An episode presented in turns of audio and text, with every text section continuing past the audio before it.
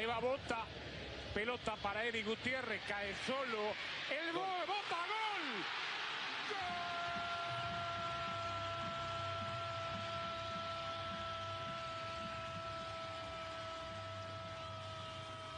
Hey guys, it's Tom Harrison here, and welcome to another edition of the Colourful Kit podcast extra. Now, first of all, I'd just like to say a massive thank you to all of you that listened to the first edition, and especially those of you that shared it out, retweeted it. You know, we got a lot more listens than we expected, so yeah, really pleased about that. For those of you that didn't catch the first episode, just to run through the structure of this podcast, uh, I start off by talking about a big topic, which can be just a match that happened on the weekend, it can be a team, or it can be something a bit broader. And today we're going to talk about something a bit broader. I then go on to discuss my player of the week, someone who impressed me on the weekend, and I end with some questions from you guys. Uh, so let's crack on with the show. This week's big topic is defensive or pragmatic football in Liga MX. And the reason for choosing this topic is because we saw a fair amount of success with teams playing this way uh, in the last jornada. You had Tijuana winning 1 0 at Guadalajara. You had Monterrey picking up a point at Cruz Azul. And Necaxa beating Pachuca. All three of them played pretty defensive football to some to a greater extent than others. So this is something that people complain about, myself included. You know, Necaxa became really well known for this style last season, and I was definitely someone that didn't always enjoy it, and sometimes you know wanted to see a bit more. Saw that they had quality players, saw that they had the likes of Puch, Sejara, and Gallegos, saw that they could play some good football and wanted to see more of it, but of course I understood why they played in a certain way. And, you know, this week I saw people complaining about Xolos, I saw people complaining about Monterrey, you know, wanting them to do more, wanting them to open up a bit more, play some more football, some you know, less negative style, and you know, try and entertain a bit more. Because I think people expect that. It's kind of in the Liga MX nature. You see games this week like the Tigres America match. You know, that game was so open, expansive. It's it's kind of that's that's what people expect from a lot of Liga MX games, myself included. And it is a bit disappointing when you see a team that just come to destroy, to sit back, and they don't want to to open up the game. You know, as a fan, it's disappointing, but it makes a lot of sense sometimes. And you know, let's use the Cruz Monterrey game as an example to analyze this way of playing. So Cruz Azul have a coach in Paco Jémez who likes possession. He's a you know, a kind of typical Spanish coach in that sense. Loves playing out from the back, loves to dominate the ball. And they dominated the ball on Saturday. They had 77% possession, which is absolutely insane. I mean, I don't think I've ever seen any team have that much possession in Liga MX before. 77% possession. And Monterrey came to not have the ball. Even when they had the full 11 men before Walter Ayoví sending off in the 58th minute. They didn't want the ball. They just sat back and said, You have it. We know how you want to play. You want to play this possession game. So you have the ball. We're going to sit back. We're not going to let you break us down. And we've got Dorlan Pabon, who has got pace on the counter, and Rogelio Funes Mori, who will finish chances. So we're going to hit you on the counter. Come to us, open up. When we win the ball, you're all over the place. You've lost your shape because you've pushed all, all your players forward. You've taken risks to try and break us down, and we're going to hit you on the counter. And it, in the first half, they did that, and it worked incredibly well. They barely were in the game. You know, Cruz Azul had 75% possession in the first half. So even at 11 v 11, they had three quarters of the ball. But Monterrey were 2 0 up. And they did this the exact plan. It worked an absolute treat. Whenever they got the ball, they were able to hit quickly on the counter, exploit Cruz Azul before they could get back into their shape, and they scored two goals.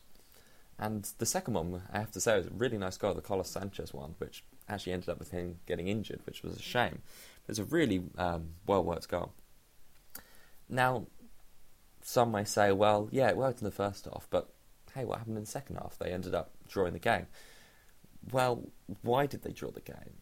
The penalty that they gave away, which made it 2 1 to um, still to Monterrey, but got Cruz Azul back in the game, was a really stupid challenge from Ivan Pires. And these individual errors, that's not really you know, part of the tactic. It, well, it wasn't really part of the strategy. You can't blame Turco Mohamed much for an individual error, like Pires making a challenge which was completely unnecessary and gave away a penalty, let Cruz back in the game. Ayoví getting sent off, you know, some may argue it wasn't a red card. Some saw that it definitely was. Um, but either way, it's an individual error. It's not anything to do with the whole strategy. Then finally, they lose the game when Nicolas Sanchez scores an own goal. So the three key moments that let Azul back in the game were all individual errors. So it could be argued that uh, as a whole, the strategy worked. And Cruz Azul ended the match despite 77% possession and having just two shots on target, which is ridiculous, isn't it? I mean, to have that much of a ball and only attempt two shots on target. Unbelievable. But that shows you that on the day, the strategy worked. Cruz Azul may have had all that possession, but Monterrey, by sitting back, by keeping the game compact, by not allowing La Maquina's attackers any time and space in the final third, they ensured that Cruz Azul didn't create good chances. Now, Tijuana weren't quite as defensive, but they still only had 40% possession. They only attempted one shot on target the whole game, but Milton Caraglio scored. And they won the game playing that, that strategy. Necaxa did something similar 42% possession against Pachuca. Again, only one shot on target. They scored it. They won the game. To be fair, Pachuca only had three shots on target, so it's not like Pachuca were dominating and just didn't finish their chances, or Barovero had an insane game in goal. You know, if you look at shots on target, which is how you, you score goals at the end of the day, one to three. There's not that much in there, you know. Pachuca only had three shots on target. They're, they're not gonna. You, they can't say, well, we really deserve to win this game. To be honest, so this defensive, pragmatic football isn't much fun to watch, but it can be very effective. And for managers that have to win games, sometimes this is what they've got to do. Now, my argument, particularly when I was talking about Necaxa last season, has always been that you can only do this for a certain amount of time.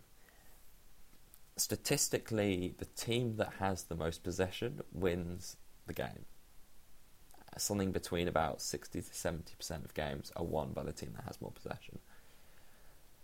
And I think often when you play a certain way, if you're just playing that style, you never mix it up, teams may be able to work you out quite well.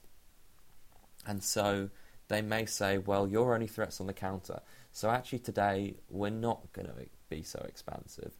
We know that you're threats on the counter. So we're going to be a little bit more cautious. We're going to make sure that when we attack, we keep our shape.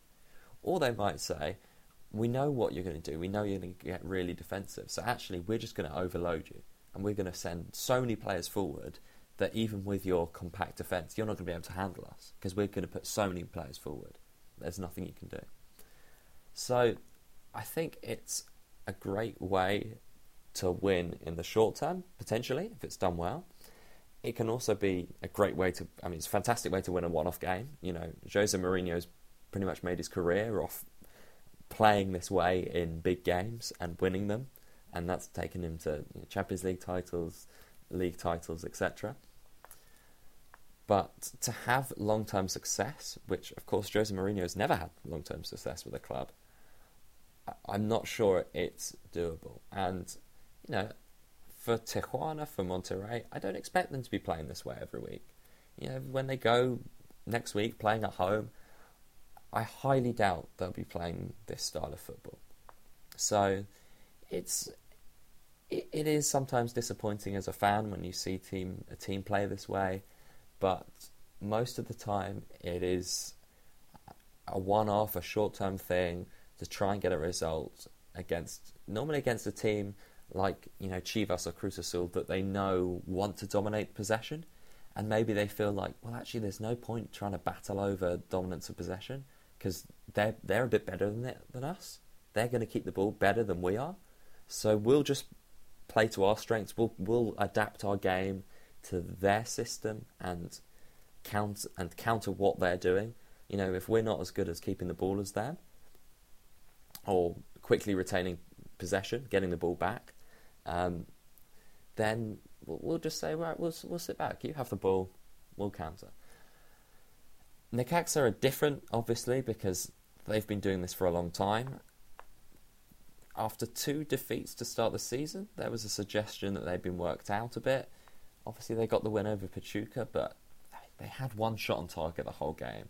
So you have to say there's an there's an element of fortune about that victory.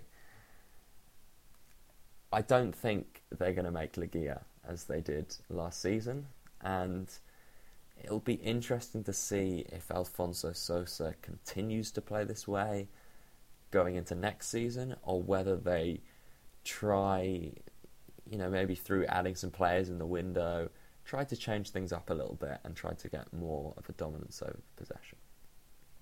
But what you have to say is that it can be interesting to have some different styles in the league. I think a lot of people quite liked Necaxa last year, mainly because they were a bit of a surprise package. But I think some people liked that.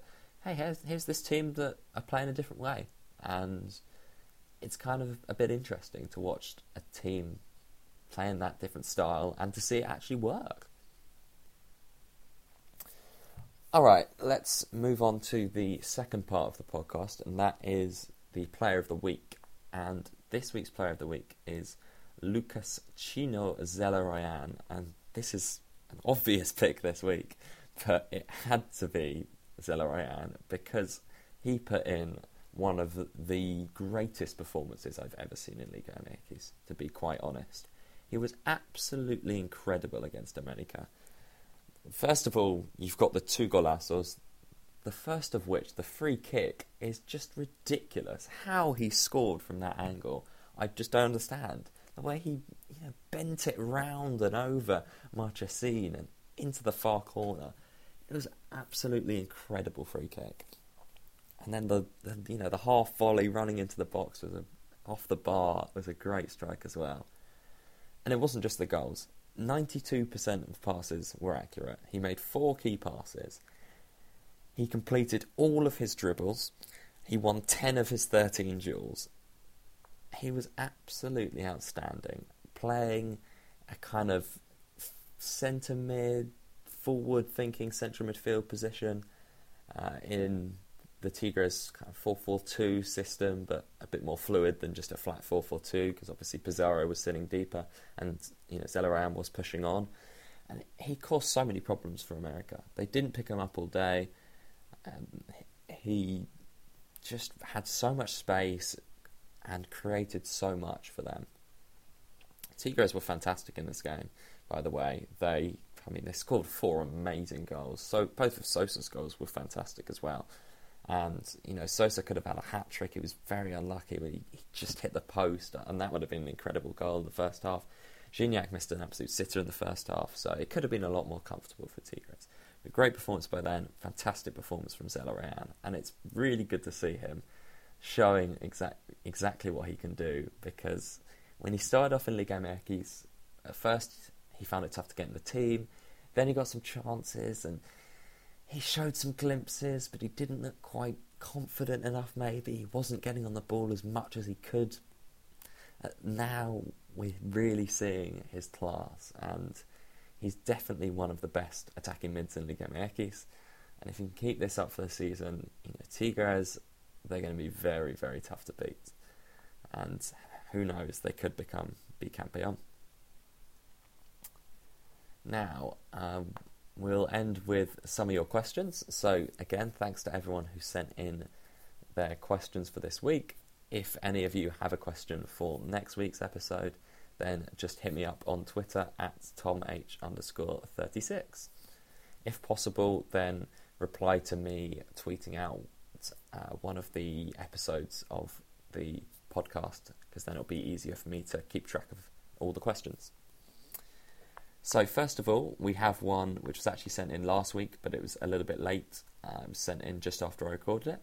So, I'll answer it this week. It's from at Reed Munier, and James asks, What's your favourite Netflix show? Now, I don't have Netflix. In fact, I don't really watch TV.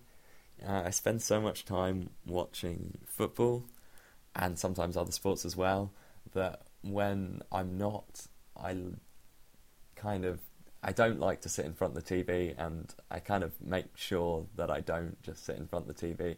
Otherwise, I would never get out. I would never leave my chair at home, you know.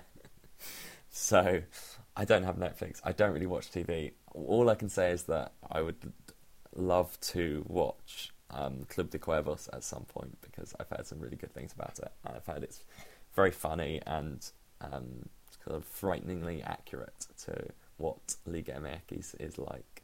So, at some point, I would love to watch Club de Cuervos. Okay, second question is from at Sean E. Doyle, and Sean asks, "How does Liga MX scale in terms of youth development? Does it have a good or poor setup?"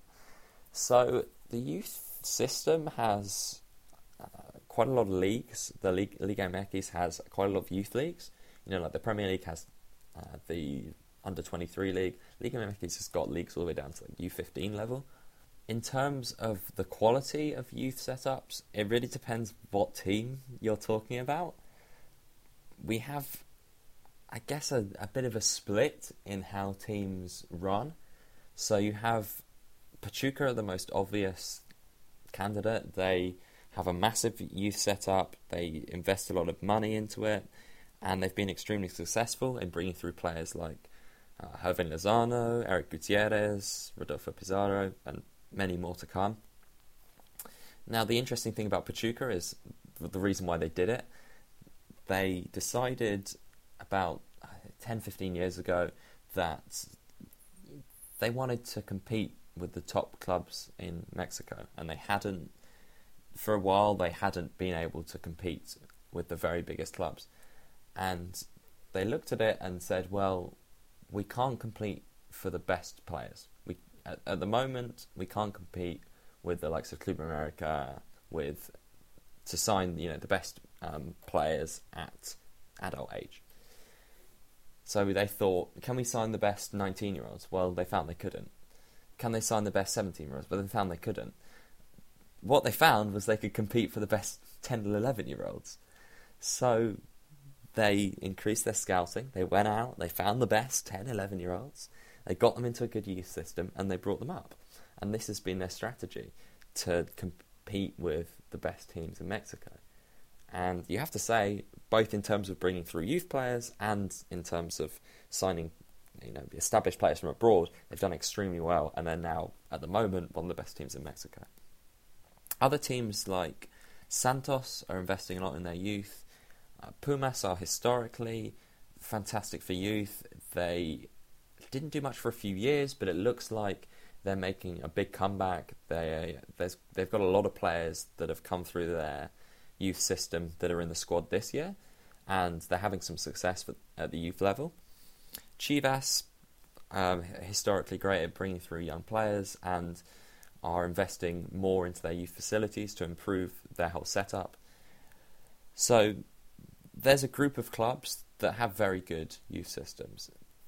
On the other side, there's the likes of Chiapas, Puebla, Veracruz, who just don't seem to care, to be honest. Their only focus is can we stay up this season, pretty much and you know every season they seem to bring in and let go about 10, 15 players. There's very little long term planning at those clubs. So there's a complete spectrum, really. You've got some clubs that I think have pretty good youth setups and are investing in their long term future, and other clubs that, that don't. And I think that's quite interesting. You know, obviously it would be great for Mexico if every club invested loads in their youth facilities and their setup, but I quite for in terms of interest, in terms of the contrast, I quite like that there's some teams that go that way and some teams that just aren't bothered. To be honest, uh, it's quite it's quite interesting. All right, the next question we have is from at the colourful kit himself, and Raul asks, "What's your favourite Liga MX venue?" So this is a really interesting question, something I've never really thought about before. And the first, there are two that come to mind instantly. One being the Azteca, because you know the Azteca has so much history, a couple of World Cup finals, um, so many big Mexico games, America games, and it's a, a, venue that football fans across the world have heard of. You know, way before I was watching Liga MX, I knew about the Azteca. The other one that comes to mind instantly is El Volcan, but that's more of a, a result of the atmosphere and the fans that occupy the stadium rather than the stadium itself. So, if you're including, I think if you're including the whole experience in terms of the atmosphere during a game, then I'd say that El Volcan is my favourite and the one I want to go to the most. But if you're just thinking about the stadium itself and you know which one would I like to visit when there isn't a game going on, that's a much tougher question. The Aztec is maybe the one I'd like to go to most, but not my favourite. Um, perhaps I quite like the um, Hidalgo Pachuca Stadium. It's really, it's kind of just really compact, tight stadium. Um, the other one is the Monterrey Stadium. You know, in terms of a slick designed, modern ground, it, it is a beautiful stadium. But yeah, choosing a favourite is really tough. Um, I'm I'm going to assume that you mean with the atmosphere as well, and I'll say El Volcan. But tough question. Maybe I could I could say a historic one and say the uh, the old Monterrey Stadium, Estadio Tec, because that view of the mountain, the volcano in the background, when you were watching, you know, watching on TV, there was the stadium, and just in the background, this imposing volcano. And I know you can slightly see it from uh, the Tigres ground, but it's nowhere near as good as you could from the old Monterrey ground. So it's a shame that with the new stadium, you don't have that because that backdrop was just incredible, absolutely incredible. The next one comes from at Alonso Guinnett, and the question is Who has a better shot at a national team call up, Leonel Lopez or Chofis? And whoever you pick, would you call them right now? I think that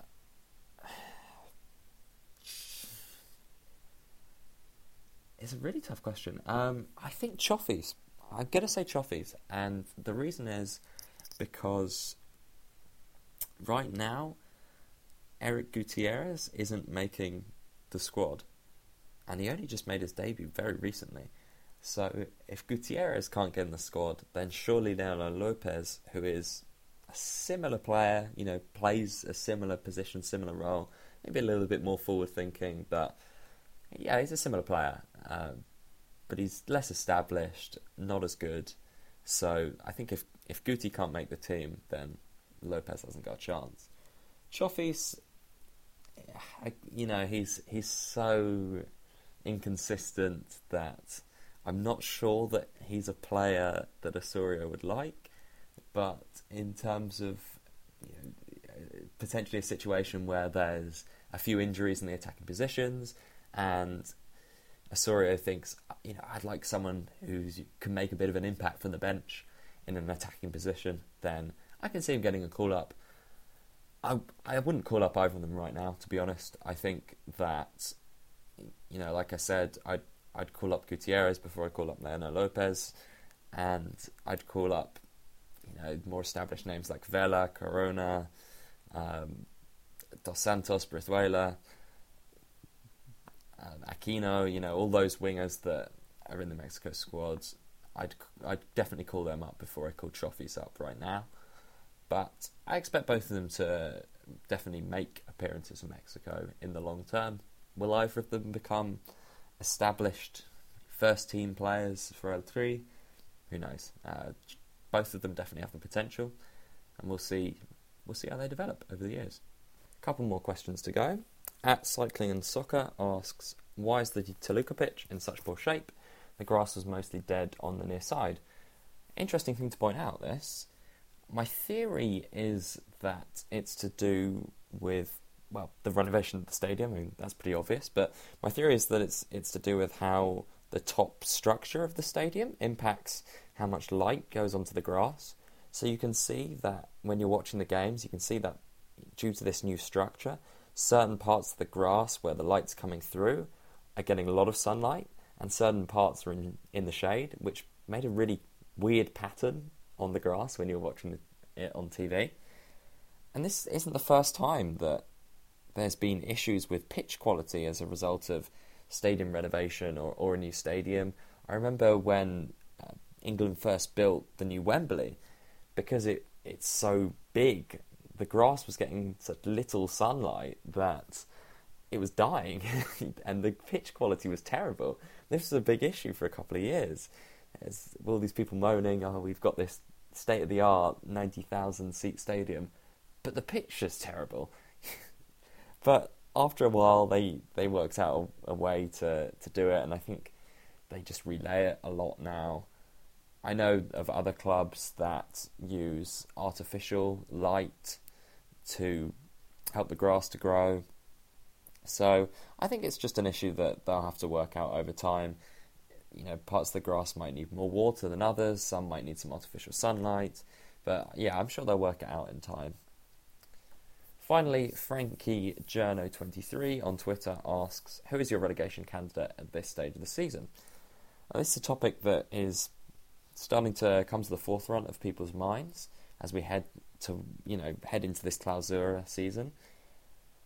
I was thinking about discussing it this week actually, but decided to hold on for a few weeks until the, the picture becomes a little bit more clear.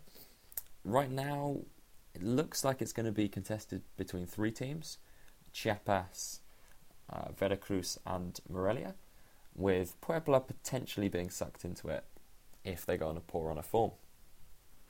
Now, at the end of the Apertura, I, I think I was asked about this, and my prediction was that Chiapas would go down. Now, my reasoning for this is out of the three teams, I saw that Veracruz brought in Reynoso back as manager. This wasn't an appointment I was excited about by any means. You know, I'm I'm not a fan of Reynoso's direct style of play, and he's he's not a manager that creates exciting football. But what he does do is get you tight results, and so far this season, he's got Veracruz a couple of wins. So I, I think, and so forth, you know, he has been doing it. I think as as the season goes on, he will do enough to scrape points to keep Veracruz in the league. Then it comes down to Chiapas, Morelia. Chiapas have a bit of a lead in the relegation table. Morelia have perhaps a better team, um, definitely more strike force with you know, Ruidíaz and Valdez, plus some, some good wingers as well. The issue with both sides, the main issue, is their defence. You know, in the Apertura, both sides were terrible defensively. So I thought that it would come down to who would improve their defence most um, in in the, the you know, winter break. And I thought Chiapas, with their money problems, wouldn't improve their defence, and Morelia probably would. And that's why I thought Morelia would end up staying up at the end of the season. Actually, what's happened is neither of them have improved their defence. They're still playing pretty much the same defence. Um, certainly, the, the same centre backs. Morelia have been playing um, Osuna, Mario Osuna, as as right back recently, but it's still Erpen Loeschbor at centre back, which is a pretty dodgy you know, centre back combination. However, they've only conceded one goal this season. So, what Marini's done over the winter looks like has you know his work has definitely improved them defensively. Chiapas have played one less game because you know, the America game has been postponed to later, but same thing. They've only conceded one goal. So actually, both sides look like, you know, through training rather than through bringing in new players, have improved their defence. Of course, it's still pretty early days in the Clausura, but they look like they've improved their defence. So it's going to be a really interesting battle. I'm going to stick to my guns and say Chiapas will go down, um, mainly because I I'm not sure they've got goals in the team. They struggle for goals throughout the Apertura, and yeah, Esquedo looks like he's he's going to be a decent addition up front. But with Morelia having you know Ruidíaz, I, I think they'll have um, yeah they've got more strike force there, and so I think they'll have the edge. But hopefully, this is going to be you know as a neutral a really exciting race. Last season was a very disappointing relegation battle because Dorados was so bad. But hopefully, this season we're going to have a really exciting relegation battle that we can keep track of each week. And yeah, there's going to be a lot of good games. So, as a neutral, it should be fun to watch. And I'll definitely be talking about it more in future weeks. Alright, guys. Well, that is it for this week's edition of the Colourful Kit Podcast Extra. If you enjoyed it, then uh, I'd really appreciate it if you help me to share it out, whether it be a retweet or just telling your friends about it. And um, yeah, if you have a question, hit me up on Twitter at TomH underscore 36, and I will see you all next week.